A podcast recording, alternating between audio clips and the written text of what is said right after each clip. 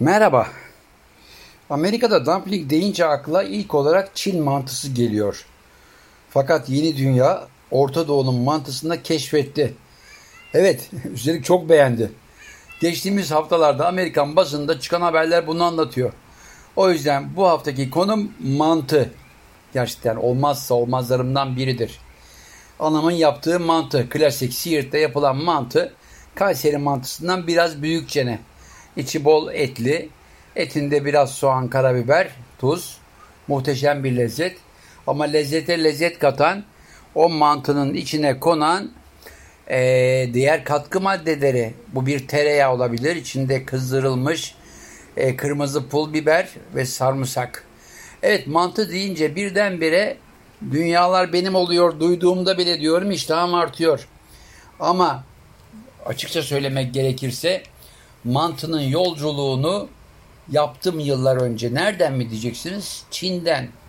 Yani başkent Pekin, hatta eski başkent Xi'an'da mantının farklı türleriyle karşılaştım. Onlar wonton diyorlar, e, mantao diyorlar. İşlerine konulan malzemeler ise değişik, çeşitli. Buharda pişirilen türler var ama Orta Asya'da, Doğu Türkistan'da Uygur özel bölgesindeki mantı türleri muhteşem. Şimdi Çin'de yediklerimle başlayayım. İçinde ne vardı mantıların? Evet olmazsa olmazlardan et vardı. Farklı türde etler. O bölgelerde ne yazık ki bizim için zaman zaman yenmeyen, e, yasaklanan domuz eti ana malzeme mantının içine konan ama vallahi söylemek gerekirse deniz ürünleriyle yapılanlar doyumsuz. Ben her türden yedim.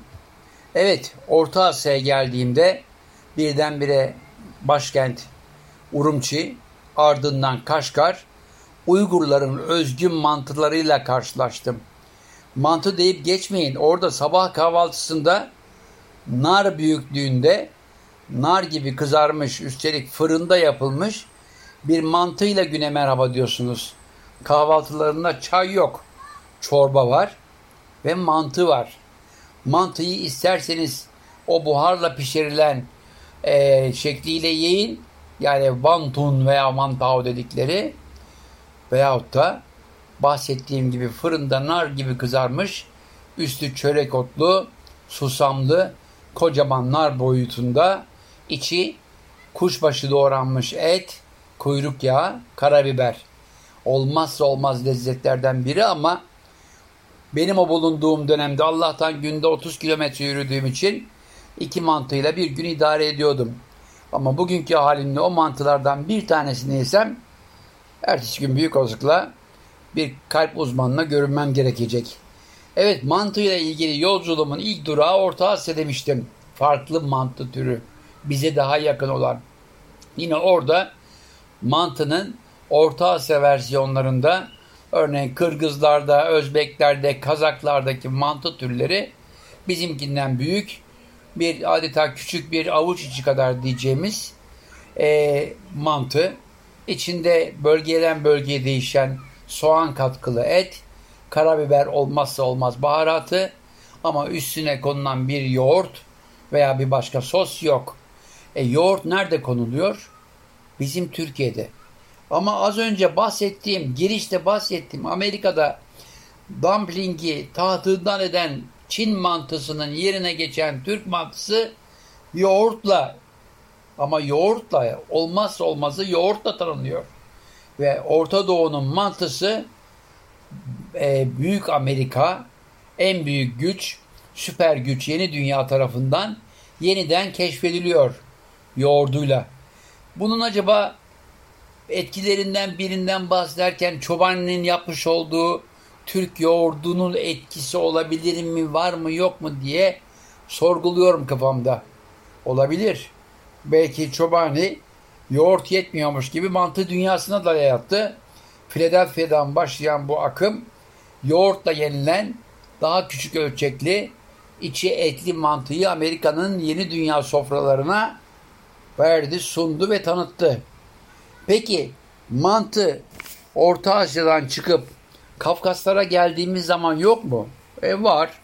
Gürcülerin yine bir nar kadar ama buharda pişmiş bol hamurlu, içi bol etli ama bol sulu hingalisi var. O hingaliyi yemek bir ayrı özellik, bir ayrı beceri isteyen bir özel. O hingaliyi yemek ayrı bir özellik. Hingaliyi yemek için öncelikle ağzınızı böyle alıyorsunuz, açıyorsunuz. Hingaliyi o narın başındaki sapından tutar gibi yukarı çekiyorsunuz. İçindeki suyunu içtikten sonra baya bir çorba lezzetli bir su, et suyu. Hingaliyi löpür löpür yiyorsunuz. Aynı mantının başka benzerleri var mı? Evet. Yenirken hingel dedikleri hingalinin biraz daha küçüğü Çerkezlerin yaptığı bir man Evet Çerkezlerin hingeli de hingalinin benzeri. Ama bir de halucları var. Çerkez mutfağının olmazsa olmazlarından ceviz burada zaman zaman mantının yanında sunuluyor. Ama güzel cevizli mantı diyorsanız yani yanındaki sosa ilaveten ceviz Sinop mantısı muhteşem bir lezzettir. Adeta bir muska böreği şeklinde yapılmış, içi bol etli. Yine sarımsaklı, yoğurtlu ama yanına konmuş ceviziyle farklı bir lezzettir. Peki mantı dediğimizde aklımıza gelen ilk kentimiz Kayseri.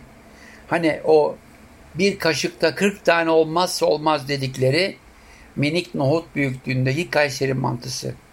Vallahi yapmak çok zor. Tıpkı Antep'in yuvarlaması gibi Kayseri mantısını yapmak inanılmaz zor. Düşünebiliyor musunuz boyutu? Bir santime bir santim bir kare içine et koyacaksınız ve kapatacaksınız. E bundan 40 tanesini bir kaşığa koyup yiyeceksiniz. O ayrı bir maharet.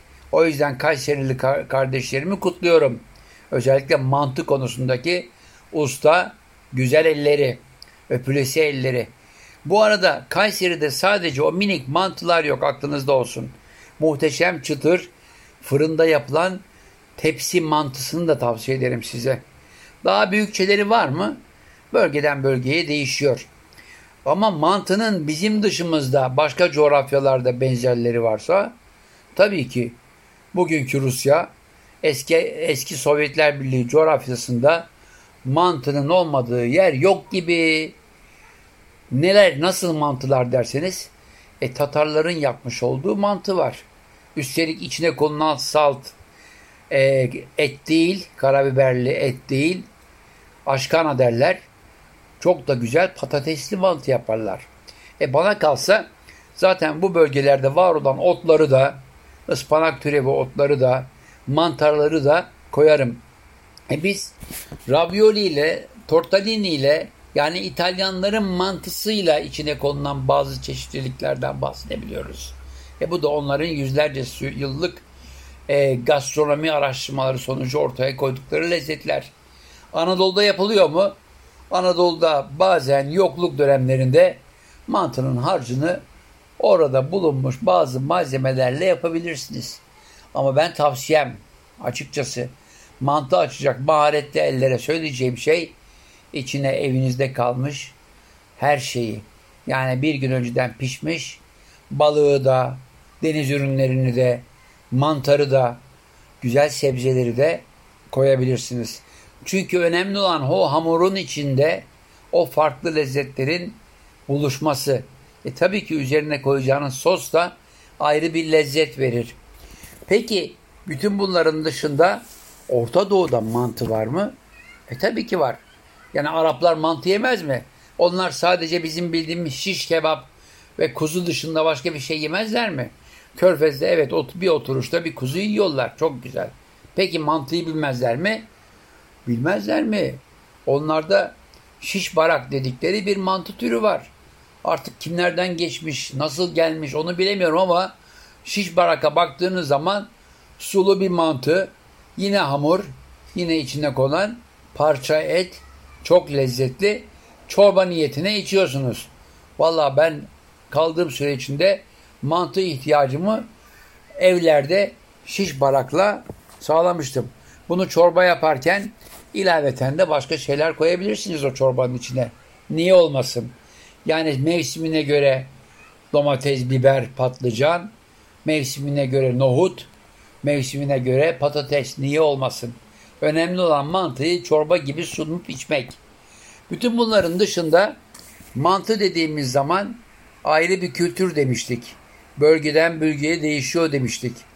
E Tatarların mantısı, Boşnakların mantısı, e, Arapların mantısı, Çerkezlerin mantısı, yukarıda Kazakların mantısı bile birbirinden farklı. Az önce demiştim Orta Asya'da bir avuç büyüklüğünde mantı buharda pişirilir. Üzerine asla ve asla bir sos konmaz. 8-10 taneyi yersiniz. Ama bu arada söyleyeceğim ilginç bir mantı Boşnakların rebisası. Boşnak mantısı. Çıtır çıtır. O çıtırlık ayrı bir lezzet verir. Hamur işlerinde bilirsiniz. Evet kaynatılabilir, buharda pişirilebilir. Ama fırına koyduğunuzda ama fırına koyduğunuzdaki o çıtırlık bir başka duyu organınızdan bir başka noktaya bir mesaj, o mesajla güçlendirilmiş bir lezzet algısı yaratır. Konumuz mantıydı. Mantıyla dolaştık. E, mantının dışında buna benzer yemekler var mı bizim coğrafyada? E tabii ki var. Yani mantının benzeri içi e, oyulmuş, küçültülmüş, e, torbalaştırılmış değil ama bir Kayseri yağlaması, iyi bir su böreği, iyi bir su böreği mantının aynı lezzetini damaklarınıza bırakır. Ama demin dediğim gibi olmazsa olmazlardan biri bu mantının bizim coğrafyadaki sunumuydu. Amerika'da, yeni dünyada artık mantımızla hava atabiliriz. Peki benim dünyada en çok hoşuma giden hangi mantı diye sorarsanız söyleyeceğim çok ilginç. Defalarca gittiğim Nepal ve birkaç kez gittiğim Tibet'te yemiş olduğum momo. Yanlış duymadınız. Momo. Evet o da bir mantı türü. Ne kadar büyüklüğünde diyeceksiniz? Bir midye büyüklüğünde. Eğer yolunuz Katmandu'ya uğrarsa, çünkü Tibet'e gitmek bu dönemler çok zor. Malum Tibet, Çin Halk Cumhuriyeti'nde biraz özerk, biraz özel bir bölge olduğu için herkes gidemiyor. Biraz da maliyetli. Ama Katmandu'ya artık direkt uçaklarımız var. Katmandu'ya gittiğiniz zaman bir momocuya gidin derim. Üstelik birbirinden farklı üç ayrı farklı yöntemle pişirilmiş birer momo porsiyonu yiyin. Üç porsiyon. Ya bir porsiyon nasıl yetmez diyeceksiniz. Vallahi çok açık söylüyorum. Üç porsiyonu ben bitiriyordum. Şu halimle bilmiyorum. Çünkü biraz kilo verdim malum ameliyattan sonra. Ama hem fırında çıtır çıtır hem buharda muhteşem hem de kızgın yağda kızarılmış momolar işlerine konulan harçları onların baharat buluşmalarıyla çünkü az öncesine kadar mantılardan bahsederken harçlarında baharatlardan bahsetmedim. Nepal sonuçta bir Hindistan'ın parçası diyorum. E Hindistan olunca adı baharat olan bir ülke. E baharatta o momoların içine konan baharat, onu buluşturan diğer lezzetler, etler, deniz ürünleri, bunlar hatta tavuk diyeceğim. İnanılmaz farklı bir lezzet kazandırıp olmazsa olmazlarından biri yapıyor mantının. Bugüne kadar ben mantıyı klasik usullerle yaptım. Ama derseniz ki ileride yemeğe girersen bir lokanta açarsan ne yaparsın? Bilindik ve bilinmedik bütün baharatlarla bir momocu açmak isterim. İstanbul'un göbeğinde Amerika'da nasıl Türk mantısı Çin mantısının e, tasını tarağını toplayıp çekilmesini sağladıysa sanırım benim yapacağım momolarda İstanbul'un en gözde mantısı olur. Artık evlere bile servis yapılır. Biraz abartıyor muyum? Şaka tabii ki. Bizim mantıların lezzetleri farklı ama Momo'yu da unutmak istemiyorum. Hakikaten şu anda bile ah keşke bir Nepal'e gitsem güzel bir Momo yesem. Böyle çıtır çıtır içindeki baharatlarıyla bir tavuklu Momo, bir etli Momo, bir de deniz ürünlü Momo. Karidesli düşünebiliyor musunuz?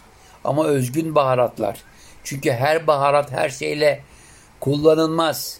Bunu en iyi bilen Hintli kardeşlerimiz. Gittiğiniz yer zaten bir baharatçı dükkanında baharat ülkesinde ismi baharat olan ülkede neyin neyle gideceğini bir köri aldığınızda 12'lik mi 16'lık mı diye sorulduğunda ne demek o diye sormayacağımız bir baharattan bahsediyorum. Birbirinden farklı baharatları belirli oranlarda koyduğunuzda bunun bir mantı harcındaki hali hakikaten Momo'yu muhteşem yapıyor.